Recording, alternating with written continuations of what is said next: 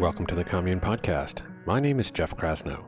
Today I am excited to bring you yet another fantastic lesson from the Commune Library. You'll be hearing from physician and thought leader Zach Bush. Zach is a physician specializing in internal medicine, endocrinology, and hospice care. And he is an internationally recognized thought leader and educator on the microbiome. His Commune course, titled The Superpowers of Your Gut, features 10 episodes plus a bonus masterclass about the symphony of systems in your body and how the conductor of that symphony is actually your microbiome. Now, you may have heard of the gut-brain axis. Well, in this episode, Zach unpacks the less celebrated gut-skin axis. Your skin is not just an epithelial covering to a body of meat. It's an essential part of the immune system, and it's covered in health-conferring microbes. So in this lesson, Zach addresses what you should or should not put on your skin, as well as how the skin serves as a second gut. As you may know, in addition to being a podcast, Commune is also a video course platform featuring a wide range of programs from top teachers on personal growth, yoga, meditation, spirituality, functional medicine, nutrition, and social impact. Essentially, everything that you need to be holistically well. So to begin watching this course about the superpowers of your gut for free, go to onecommune.com/Zach Bush. That's ZACH BUSH. And please support this podcast by subscribing and leaving a review on your favorite podcatcher. Okay, without further delay, I present to you Dr. Zach Bush.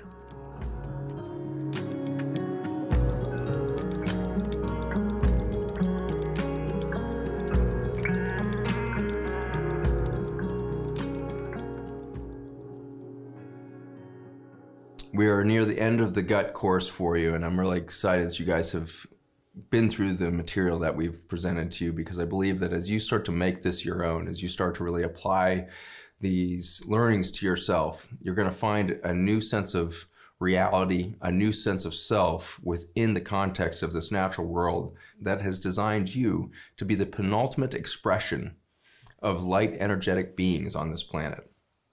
It is such a joy to be in the presence of those that have started to create a lifestyle that reintegrates them into their nature.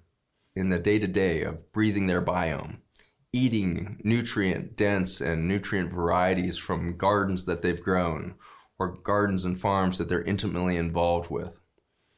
These people have a spark in the eye, a flare to their step, a joy and a curiosity that is not seen in the general public today. And so as we dive into our last topic of the gut and skin axis, I want us to come back to this understanding that what you're seeing in somebody who's that vibrant person enjoying a lifestyle that's invigorating them is the literal emergence of light in their life. I can't say it enough and with enough awe that the food that you consume is the result of an alchemy between the sun, the moon, the stars, and the soil systems and their microbes below your feet. There's alchemy between that light energy of the sky, solar systems, galaxies, and beyond, and its interface with the creative capacity of the microbiome, the fungi, the mycelium, ultimately the mycorrhizae and the root systems of plants and those trunks that would deliver their foliage into the sunlight. The extraordinary populations of chlorophyll that populate those green leaves that will then take that sun energy and turn them into carbon batteries in the form of carbohydrates, fatty acids, and the like. It is an extraordinarily beautiful journey from sunshine to tomato, from sunshine to pepper, from sun and moonlight into cilantro, garlic, ginger, onions. It is a fragrant experience to be in the alchemy of these elements around us.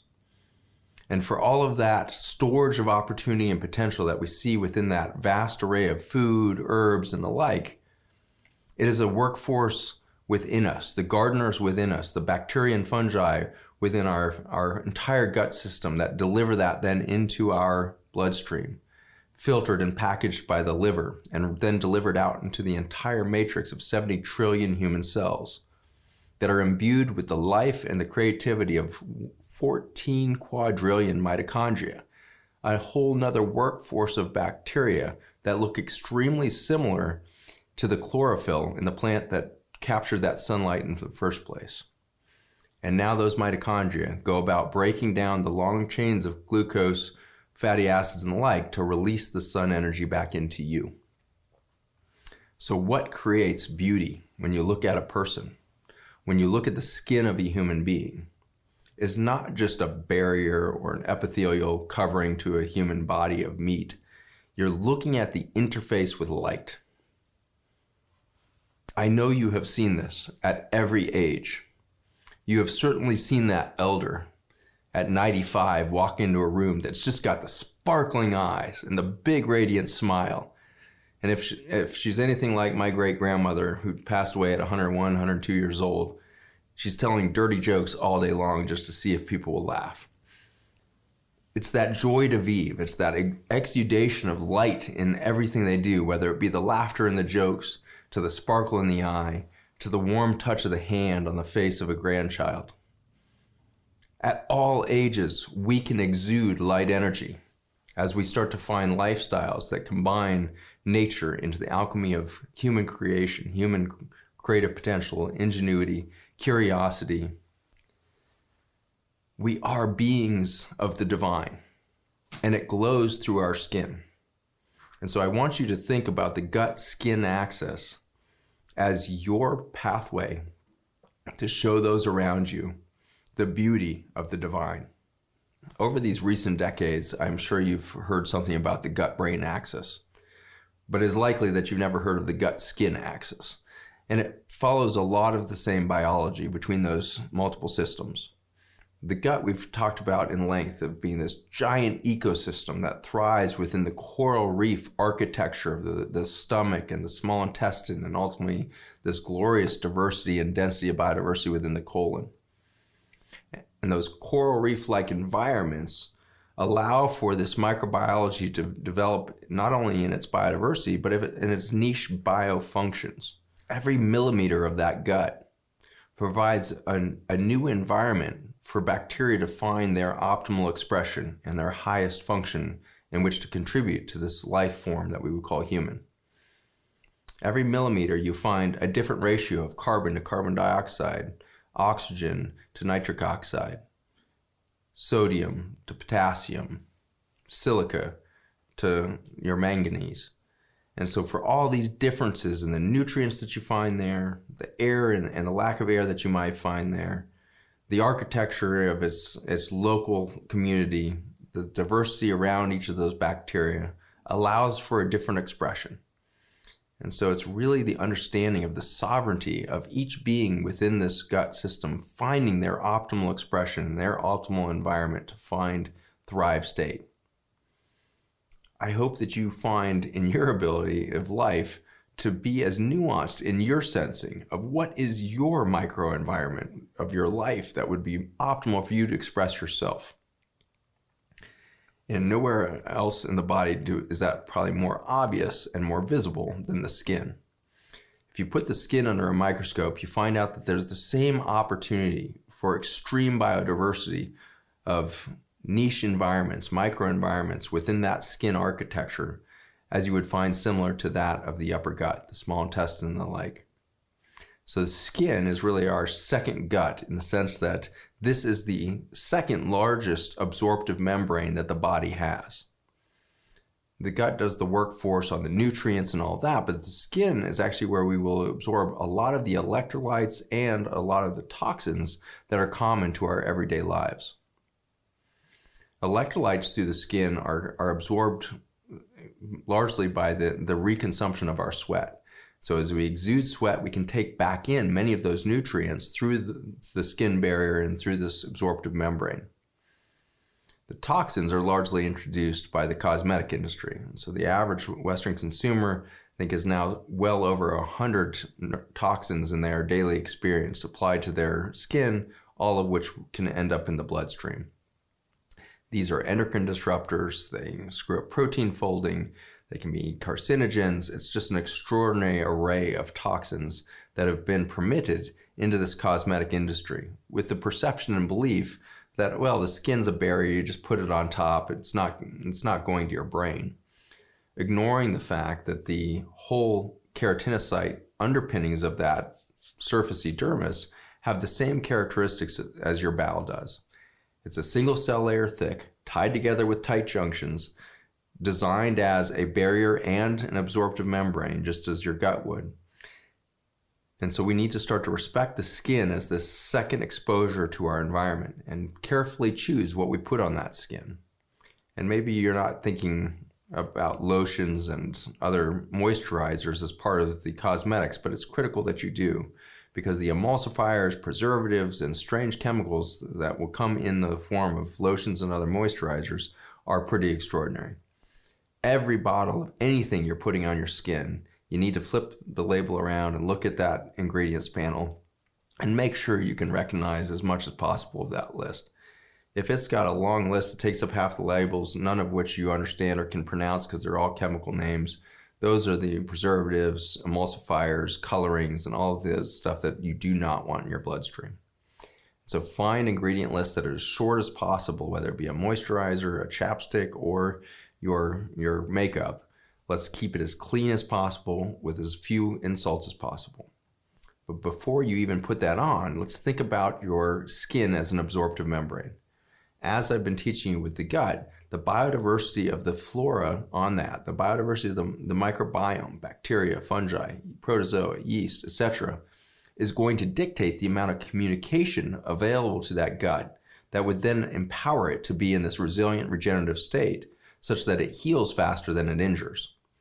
And so a diverse microbiome is your foundation of a resilient regenerative barrier to the outside world at the skin level. So how do you achieve good microbiome diversity on the skin? I think the first and perhaps most amazing thing is stop using soap. Soap as an advent a long time back was utilized primarily to remove oils from the skin. And so now today we do it as a general approach to cleansing ourselves at all avenues, forgetting that soap is designed to disrupt the walls of bacteria and sterilize, therefore, the effect of the microbiome's capacity for that diverse population development every time you wash with that soap. So what are we going to use instead of soap? You're going through your brain right now, considering how many times you expose your body to this. And it's not obviously just your hands, but also just the overuse of shampoos, conditioners, and this kind of stuff on the scalp. And so ultimately, you're losing microbiome. And as you lose the microbiome, you're going to start to lose the regenerative capacity of those tight junctions and the barrier systems. And the result is dehydration. So you start to exude more water out into the atmosphere through your skin than you would with a coherent tight junction system. So dehydration is fundamental to overuse of soap, shampoos, and all that. With that loss of the microbiome, with the loss of hydration, you accelerate aging. 50% of the signs of aging are due to intracellular dehydration. And so it's critical that we start to think outside the box of soap and other cleansers and antimicrobials that we would use on the skin to start to think about fostering diverse, healthy ecosystems on the skin that would preclude the need for these intense cleansers to occur. Body odor is a sign of dysbiosis or imbalanced ecosystems. And so by changing the diet and the nutrition, improving gut health, and diversifying the bioflora therein, we actually do change skin flora as well. And so nutritional changes can fundamentally change body odor. One of the most important things to eliminate from the diet when it comes to body odor is high-density protein. I have the unique opportunity as a physician and scientist and speaker to be called into action as a microbiome expert to almost every one of the fad diet seminars around the country. I've spoken at vegan seminars, I've spoken at paleo seminars, and keto seminars, and South Beach seminars, and everybody's got their niche thing, and they all see me as pretty benign because I'm just going to talk about the microbiome. So I've gotten invited across all of these. And I can tell you that the breath and the smell of sweat in the place in which you're going to have high meat consumption, the paleo, and also over on the farming side, the regen ags, beef guys, those two sectors are going to have a very distinct smell that is detectable as soon as I walk into that hall. Don't even approach a human. I can smell it in 300 people. It's an acidic and somewhat bitter smell that comes with the putrefaction of elements of protein as we consume too much dense proteins in the diet and not enough fiber and complex carbohydrates to balance that out. And so if you have body odor, look to dense proteins to be eliminated from the diet.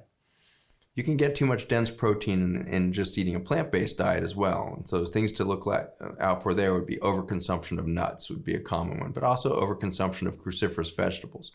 You're trying to get in a kale smoothie and then a kale salad at lunch and then, big Brussels sprout, shaved roasted thing at night. Those cruciferous vegetables throughout the day, especially combined with the nuts, are also going to be that protein overload. And so back off on the dense proteins to improve body odor and reduce your sense of need for constantly soaping the body to remove odor.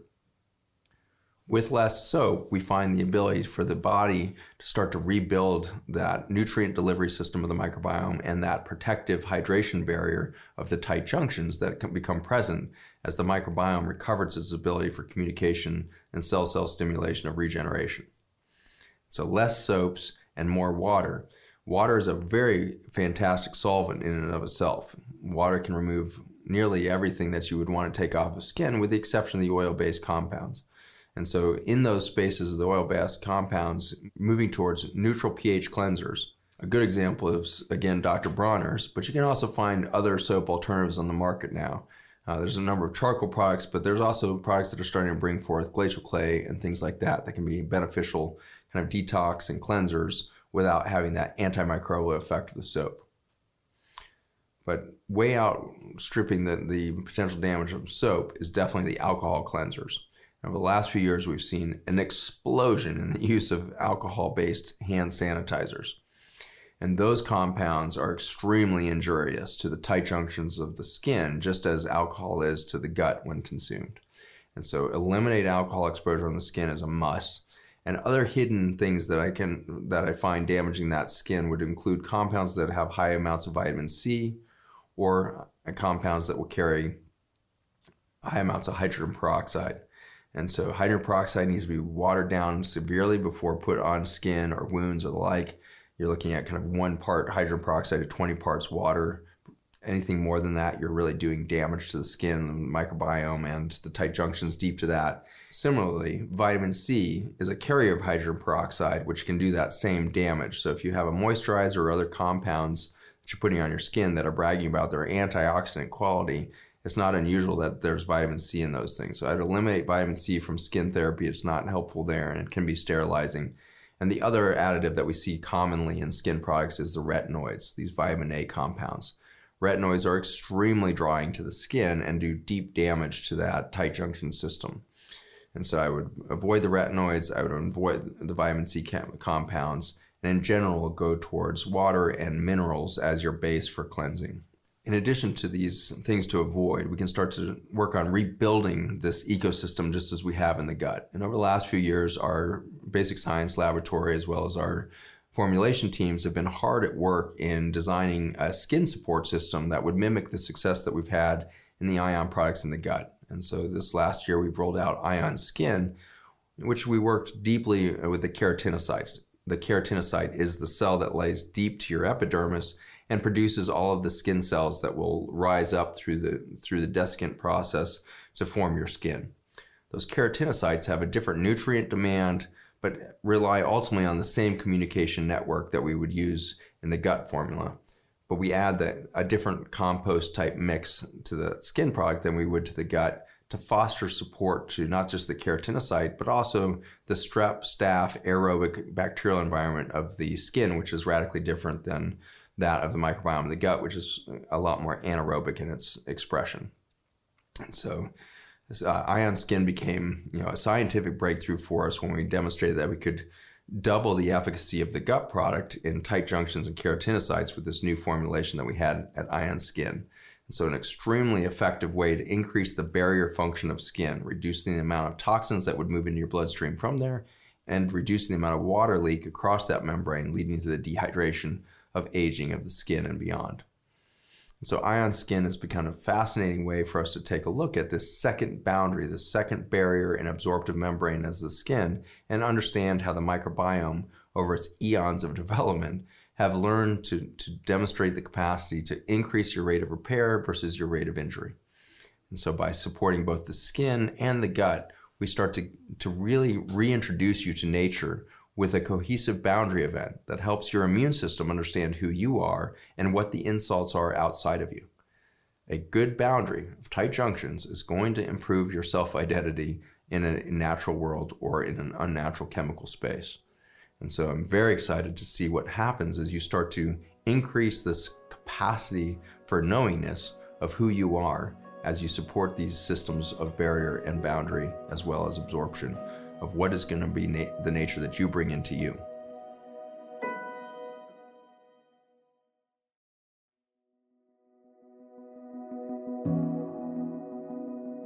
Bathing. I want to come back to this, go deeper than the soap story, and start to think about what we're actually bathing in. The water that comes into most houses that are on municipal water systems is obviously chlorinated. The reason chlorine is added to that water is to eliminate bacterial and microbial presence in that water, to sterilize it, to reduce the risk of pathogens or other compounds that can collect in pipes and other unnatural systems that would deliver the water to you. In their effort to sterilize the water to give you a clean glass of water without, a green algae in it, they end up delivering to you a potent antibiotic, right? So it's in the water to kill the microbes. And then you drink it, and you're going to end up killing the microbes within your gut with that same chlorine. And so chlorinated water is a real problem. Fortunately, the solution is actually quite simple. If you leave water out on the countertop for just a few minutes, the chlorine is so volatile that it will actually remove itself from the water. And so it's not a bad idea before the dinner party is to go through a process of filtration is ideal. The Berkey water filter probably be my favorite, but any carbon-based water filter is a good start. If you want to move to reverse osmosis and the like, then you're going to need to add minerals back to the water. But suffice it to say, you've got some clean water there. If it's come from a municipal source, I would take the time to let it also sit out longer to make sure that all the chlorine has come out of that compound. The carbon filtration will remove the majority of that, but the simple act of leaving it available to the air we'll make sure that we've really eliminated all that chlorine before consumption. Similar to trying to protect the gut from that water that's being consumed, we want to protect the skin. Chlorinated water coming out of your shower head is a much more challenging issue to eliminate. Very little of the chlorine is going to be removed from the water as it comes from the shower head to your skin. And so in this way, you may want to think about making sure that you apply that Ion Skin or some sort of microbial support before or immediately after the shower as you get out. And so we want to make sure that the skin has got a resilient, microbial communication network before hit with the insult of this antibiotic exposure of the chlorine. Unfortunately, it's not just chlorine that travels in our water systems today that function as an antibiotic. All municipal water systems essentially have detectable Roundup or glyphosate in them now. The exposure to that antibiotic of the glyphosate is again injurious to the skin through the shower or the bath as it would be to the gut in its consumption. So filtering the whole house against glyphosate is a good idea. You can get whole house carbon filters, you can get whole house reverse osmosis systems as well, quite expensive, but they do work well. Make sure you're reintroducing minerals to the water if it's an RO system. Distillation, I don't recommend distilled water by and large as far as your daily consumption. The only place distilled water can come into skin or gut health is going to be around actions of real medicinal efforts to kind of correct a real severe imbalance. We do this, for example, during fasting and things like that. We can use distilled water in different ways. But in general, avoid distilled water and stick to the carbon filtration or RO if you want to go to the extreme state there. The last environmental exposure of lifestyle that I want to let you know about when we talk about skin health is coming down to the use of anti-inflammatories through the skin. So there's a lot of non-steroidal anti-inflammatories and stuff like that that are sold as skin balms and things like this that can damage the tight junction system, the barrier system of that skin, just as it would the gut. And so watch out for topical gels that brag to be anti-inflammatory. Make sure that there's not ibuprofen, Motrin type compounds in there, and move more towards the natural compounds if you're trying to do pain relief. That would be something like arnica as a good example. And so we want to get away from the pharmaceuticalization of the skin because it's going to have the same damage that the pharmaceuticalization of the gut is going to have in regards to the skin's ability to maintain a water barrier and keep the toxins out. So be careful what you put on your skin. You are what you put on that skin in the end. It's amazing how fast everything transits from skin into bloodstream. And the danger there is that there is no liver in between it. The gut, that small intestine and colon that's doing all that absorption of all your nutrients, water, and everything else, has been designed to sit before the liver so that there's a detoxification before all of that milieu of absorbed materials goes and distributes to your body. But unfortunately, there is no liver sitting between your skin and the heart. That venous supply of the skin will go straight back into the veins that will feed the heart without ever having to go through the liver first. And so the toxins you introduce to your skin are ultimately far more dangerous than the toxins introduced to the gut, in the sense there is no liver in the action of filtering those out. And so you will get cellular damage throughout the human body from something like a cosmetic, when in fact some of those compounds that are also found in food systems and colorings and things like that, preservatives, emulsifiers, end up in your food, they have a much less damage through the gut path than they will through that skin path. One of the most misperceived relationships that we have to our environment is that of our relationship to the sun. When we think about skin health, most people immediately recoil in terror to the idea of sun exposure. It accelerates aging and drying of the skin. It causes wrinkles. There's all kinds of theories out there as to why sun is damaging. And there is certainly no doubt that a severe sunburn can be, an incredible injury to the skin and leave behind a trace record of that injury deep in the dermis that can later in life cause problems, sunspots, cancers, etc. But this idea that daily exposure to sun as you walk across into your car or whatever is dangerous, and therefore every day you need to put on sunscreen before you put on your makeup, is a ludicrous concept. Biology on the planet had to develop in the context of this solar radiation of the sun. If it didn't tolerate the sun, we would not be here. And so every cell, whether it be a microbe within the soil, to a tree growing in the backyard, to your child growing within your womb, to the elderly adult walking out in the park, we were designed to be in the sun. Where we find that predominance or propensity towards a injury from the sun is when we live a lifestyle that's not connected to the sun, and then we decide we're going to take a 1-week vacation and go to Hawaii, and we haven't seen the sun in 2.5 years, and we go out there with no clothes on, and we get burned like a roast. And so that phenomenon is not a problem with the sun. It's a problem with your lifestyle that doesn't have you connected to the nutrient of the sun in the first place. I did just describe the sun as a nutrient, and I think it's critical for you to focus your mind into this phenomenon. Just as the gut is an absorptive membrane to bring nutrition into the body, the skin also is a nutrient producer and a nutrient absorber for the body's vital function. One of the most obvious elements of this is vitamin D. Vitamin D is not actually a vitamin, totally miscategorized by the PR campaign that was put on by that department some decades past. Vitamin D is actually a potent steroid hormone, and vitamin D is a hormone produced by the skin cells when exposed to sunshine. And so as the sun hits it, the pro-opiomelanocortin, which is this huge molecule, starts to break it down into many different compounds. And so that pro-opiomelanocortin is making steroids that include things like downstream ones that will produce cortisol and the like. But upstream, you're seeing the simultaneous production of vitamin D from cells. So pro-opiomelanocortin produces melatonin for skin tan, but also sets up for adrenal health and things like that, critical nutrients for the function of the adrenal glands, all the way to this phenomenon of the vitamin D itself being manufactured we have nutrients resulting from our exposure to sun, just as we have nutrients resulting from our exposure to the dinner plate. And so we want you to be back out in the sun again, and consistency is the key to health. But it turns out in our basic science lab, as we've been developing this Ion Skin product and studying the impact of microbial communication networks and our response to sun, we've discovered just like the vulnerability of the gut due to loss of bacteria, we develop a vulnerability to the sun with loss of bacteria.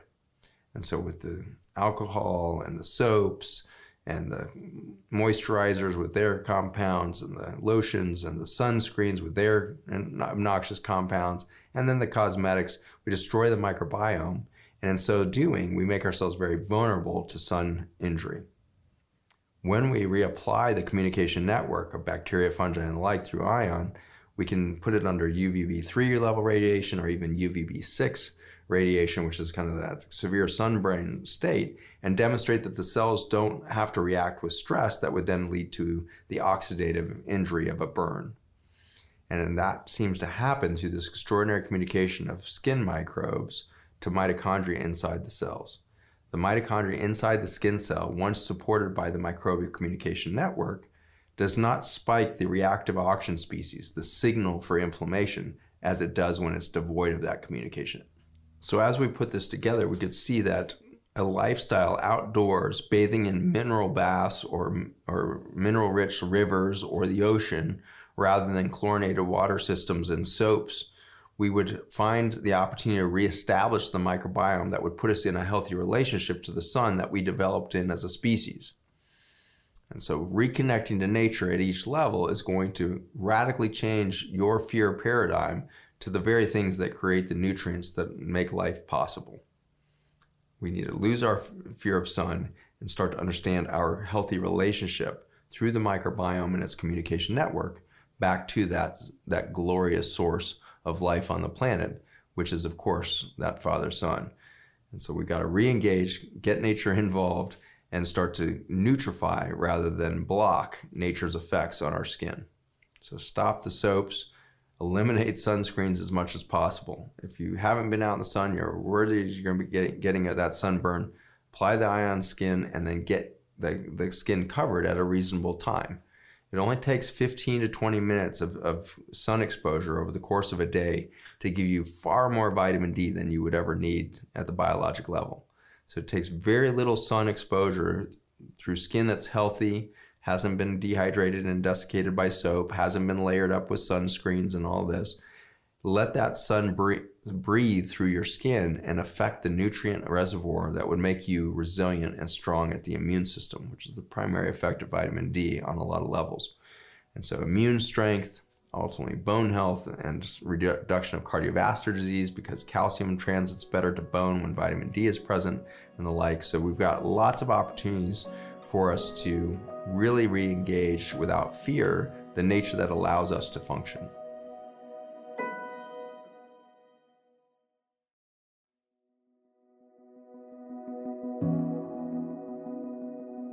I hope at this point I've been able to convince you that the skin is similar to a second gut. That second gut is there as a barrier against the outside world, a barrier against dehydration, and an absorptive membrane to bring nutrients into the body. Now, though, we need to turn our attention to the way in which the gut and its ecosystems talks directly to the skin and vice versa. And this you've witnessed certainly. If you've gone through puberty, you've seen the effects of the gut-skin axis. Puberty is this extraordinary shift in the hormonal balance of the body. It's very easy to get an excessive imbalance between things like testosterone, estrogen, progesterone, and the like during these big explosive endocrine changes of the 10 to 12 years old. And now it's getting younger and younger as we get dysfunction in the brain and we start to stress the organism. Our children start to try to express sexual function at an earlier and earlier age, realizing that if they don't get to fertility quickly, they'll probably be infertile and therefore the species will go extinct. We have this amazing propensity to create sexual expression at much younger ages now as we put these organisms under stress. These organisms primarily being our children. And so to resolve this stress level and start to express healthy bodies, we're going to have to understand the communication network between skin and gut. For most kids, the introduction to cosmetics and dermatologic skin products that are end up being detrimental to their health is around the issue of acne. Acne is an expression of sebaceous or oily compounds as well as toxins that are exuded from the skin. This is obviously demonstrating a buildup of these compounds in the bloodstream itself. And so if you see acne occurring, it's because you've done something in the nutritional environment that has necessitated the ejection of that material from the body through your sweat glands and through the pores of your skin, rather than through the urine, breath, and other pathways. So there's going to be specific toxins under specific states of stress that are going to be better expressed out of the body through the skin than through these other secretions. In this way, when you see acne, you know there's an opportunity to change the environment. And nutrition is obviously the most powerful. I'm not going to redo the discussion here around Ayurvedic diets and high fiber and all that, but dive back into that material and your previous gut health ones to realize that acne is going to be treated and eliminated, in fact prevented, if you do the nutritional approach to balancing the microbiome, supporting its diversity at the food level before you ever find the need for your retinoids and the other toxins that are being put on the acne, all the way to the makeups and everything else that would cover those blemishes up. And so if you see blemishes, we can bet there's going to be a gut issue at the foundation. The deep cystic acne is a real demonstration of this gut-skin connection. So deep cystic acne, common in our later teen years, but also can occur in adults at almost every age, is a demonstration of inflammatory downstream consequences of hormonal shift. And that inflammation, by and large, is coming from the liver. And so when you see cystic acne, you can bet you've got some degree of liver inflammation, typically due to fatty liver. Fatty liver can occur in people of all weights and sizes. Fatty liver does not mean that you're obese. Fatty liver means that the metabolic wellness of the liver and its impression of stress on the organism of your entire human body is going to determine whether it allows the calories and nutrients that it's taking in from the gut to be passaged out to the mitochondria and to your peripheral cells, or sequestered and held onto in case things get worse. So in the end, this is a scarcity mentality of the liver. If there's too much stress in the environment, we better hold on to resources in case it actually gets even worse. So we need to give the liver a sense of abundance and reduce the amount of toxicity that we would present to that liver in our diet, in our bathing, in our cosmetics, and the rest. Reduce the chemical load and expect things to improve in regards to the hormonal underpinnings of cystic acne. These thought processes and these ideas that I'm throwing out around the skin, changes in bathing, changing our relationship to water itself, changing our relationship to the toxins in our water, cosmetics and beyond, is not common, obviously, in the American or Western public. And so what are the results that we tend to see when we disregard the microbiome of the skin at the population level? Interestingly, we see an acceleration of the gut skin relationship here in regards to these sterile tactics of the chemical environment we're in. The antimicrobial pressures across our food and water systems compound to undermine our sense of self-identity. And what I mean by that is, again, breaking those tight junctions. So as we get leaky gut, we can also get leaky skin.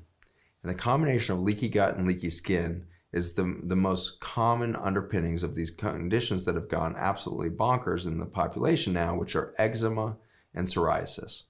These two compounds are highly indicative of a small bowel injury that's leading to high permeability or leak in that first section of the small intestine. With that high degree of leak there at the intestine, we end up with lots of junk and inflammatory milieu in the liver and the bloodstream beyond, and ultimately expressing itself at the skin level as nutrient deficiency and excess inflammation. And so eczema is this chronic, severe, scaling, dehydrated skin that gets set up by the noxious injuries to the microbiome through our bathing, through our food, etc. With enough of that leaky gut, leaky skin phenomenon, our immune system can get so overwhelmed that it starts to actually detect our own tissue as the enemy. And this is what we see with something like psoriasis. Psoriasis is basically an autoimmune, posse-immune, which means immune-oriented condition that is caused by this complete disorientation of the human immunity, where it starts to attack self rather than outside organisms. So whether it be the breakdown of nutrients and hydration of the eczema and dry, flaking skin, all the way to this autoimmune phenomenon of psoriasis, we are seeing globally now the phenomenon of breakdown of our connection to nature. So as you start to see these conditions emerge, it's an opportunity as an early red flag, decades before you'll see, you know, more life-threatening autoimmune conditions, type 1 diabetes, thyroid disease, and the like, and more threatening conditions such as cancer. You have the opportunity to shortcut those long-term outcomes by starting to learn a mechanism by supporting the gut and the skin through your fostering and your co-creation of a biodiverse ecosystem on you and within you. The last frontier of the skin-gut connection that I want to bring your attention to today has to do with the reminder that your skin is an extraordinary sensory organ. Your skin is imbued with a massive amount of neurologic input, so similar to what you would see in the gut lining as we've described it. And this neurologic network there is to feel the nature around you, to make the observations that will teach your body how to respond and integrate into nature such that there is an abundance rather than a scarcity of opportunity for vitality. And one of the most obvious ways in which we lose this sensory contact with our nature is through our shoes. Shoes had long been basically there for general protection, but not isolation from the earth. The shoes that date back for thousands of years in human history in the apparel industry and the like were leather-based or cloth-based compounds. In the 1960s, with the advent of cheap rubber and cheap plastics, we eliminated leather soles altogether, and for this last 50 years have created a lifestyle that insulates us, as plastic and these other oil-based compounds will do, from the earth itself. We are no longer feeling the earth between our toes. We are forgetting what it feels like to walk on the earth. And I see this all the time in new gardeners. When you start to first get contact with the soil and you're starting to reintroduce yourself to nature, there's this high propensity and this kind of subconscious fear of that element. And so we put on rubber shoes and we put on rubber gloves and we go out there as if it's a hazmat type environment. The skin is built to be in touch with the nature around you, not just to sense its beauty, but also share in the beauty.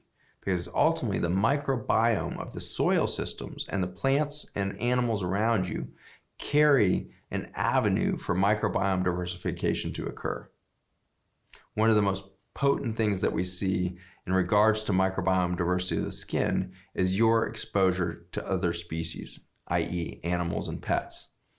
And so one of the really cool ways to change the chronic skin conditions in the home is to get the children outside, get them breathing real air, touching plants, get them petting animals, get them horseback riding, get them petting the goat in the field, getting them wrestling around with the dog in the backyard. All of this physical contact, the intimacy with nature, be it the plants or your pets or the backyard garden itself, is your reintroduction to biodiversity. The one level deeper that we can go for the magic of barefoot is the magic of electricity in the earth itself. If I was going to boil health down to one factor, it is how much electrons are available to your body. Health is negative charge, the electrical charge of electrons. And disease is an overabundance of positive charge, a loss of the electrons. And it turns out that Earth, as a nature, has been charged with a blanket of electrons since its origin.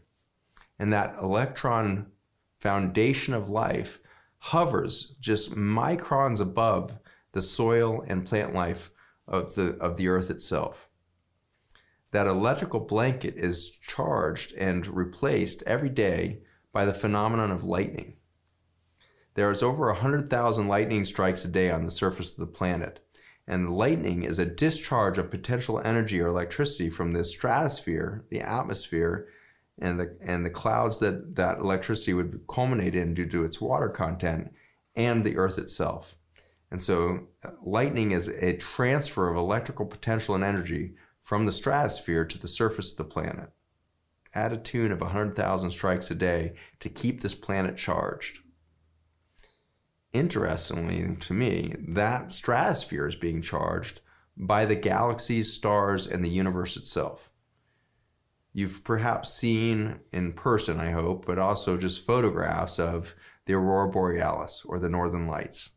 That Aurora Borealis is an enormous stream of electrons coming in through our atmospheres from deep space, solar flares, supernovas of stars, the sun itself, bringing this radiation potential of electrical energy to the surface of our Earth. It travels from the deep space to the stratosphere, into the clouds, into the lightning, into the surface of the Earth, into our feet. This extraordinary exchange of electrical energy ends there at the soil if you're wearing a rubber-soled shoe. And so taking off the insulation between you and Mother Earth, going barefoot for at least a few minutes a day on either soil, brick, concrete even works really well, silica-based. Asphalt doesn't work at all. It's oil-based. It's an insulator. But most of those surfaces that you'll find in your backyard or around the neighborhood are going to allow for high degrees of electrical transfer from that deep space source into your body. And you're going to absorb that electrical energy, which is then going to serve as a potent anti-inflammatory. It also serves to connect you to the biorhythms of the Earth itself. A really potent way to help sustain wellness when you're traveling a lot, which my lifestyle tends to do, is to take off your shoes shortly after landing in a new time zone. Because while my body doesn't have the light sensors having been exposed yet to yesterday's dawn at that time zone, the Earth has, and it has hit its biorhythms to dawn in that location and can transfer that information into you through this exchange that happens at this electrical level of barefoot contact with the Earth. And so it's a beautiful possibility that your health is just a footstep away. Less pain in the joints, less inflammation in the brain by just touching Mother Earth. So in the end, as we start to understand the skin as not just a barrier, but an absorptive membrane, and not just an absorptive membrane, but a surface for a diverse microbiome, and not just a human microbiome, but actually a shared microbiome with the things that we touch, the animals we keep, the humans we hug. That community reinforces biodiversity at every level of the skin to increase your communication network, to increase your neural wellness, your deep immunologic wellness. You have the opportunity to birth a new reality through your integration into nature, through a healthy gut, healthy skin, and the beautiful crosstalk between those two incredible organ systems. It's a joy to be with you through this incredible series that has inspired me at many times as much as I think it has you.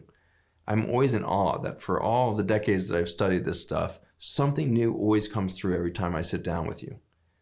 And what that feels like is that there's a knowledge field out there in the universe that is waiting to express itself through humanity.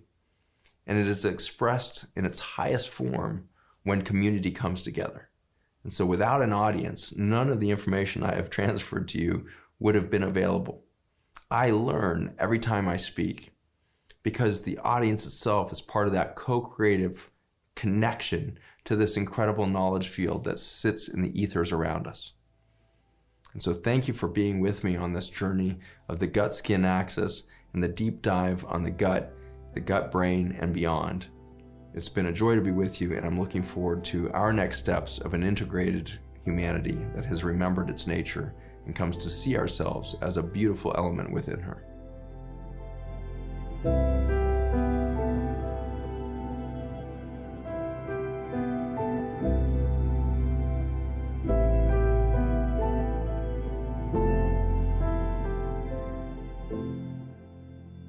Thank you for listening to this excerpt from Dr. Zach Bush's Commune course titled The Superpowers of Your Gut, To begin watching this course for free, go to onecommune.com/Zach Bush and sign up. And feel free to email me with any suggestions or questions and criticism of the constructive variety at jeffk@onecommune.com. Okay, that's all from the Commune for today. My name is Jeff Krasno, and I am here for you.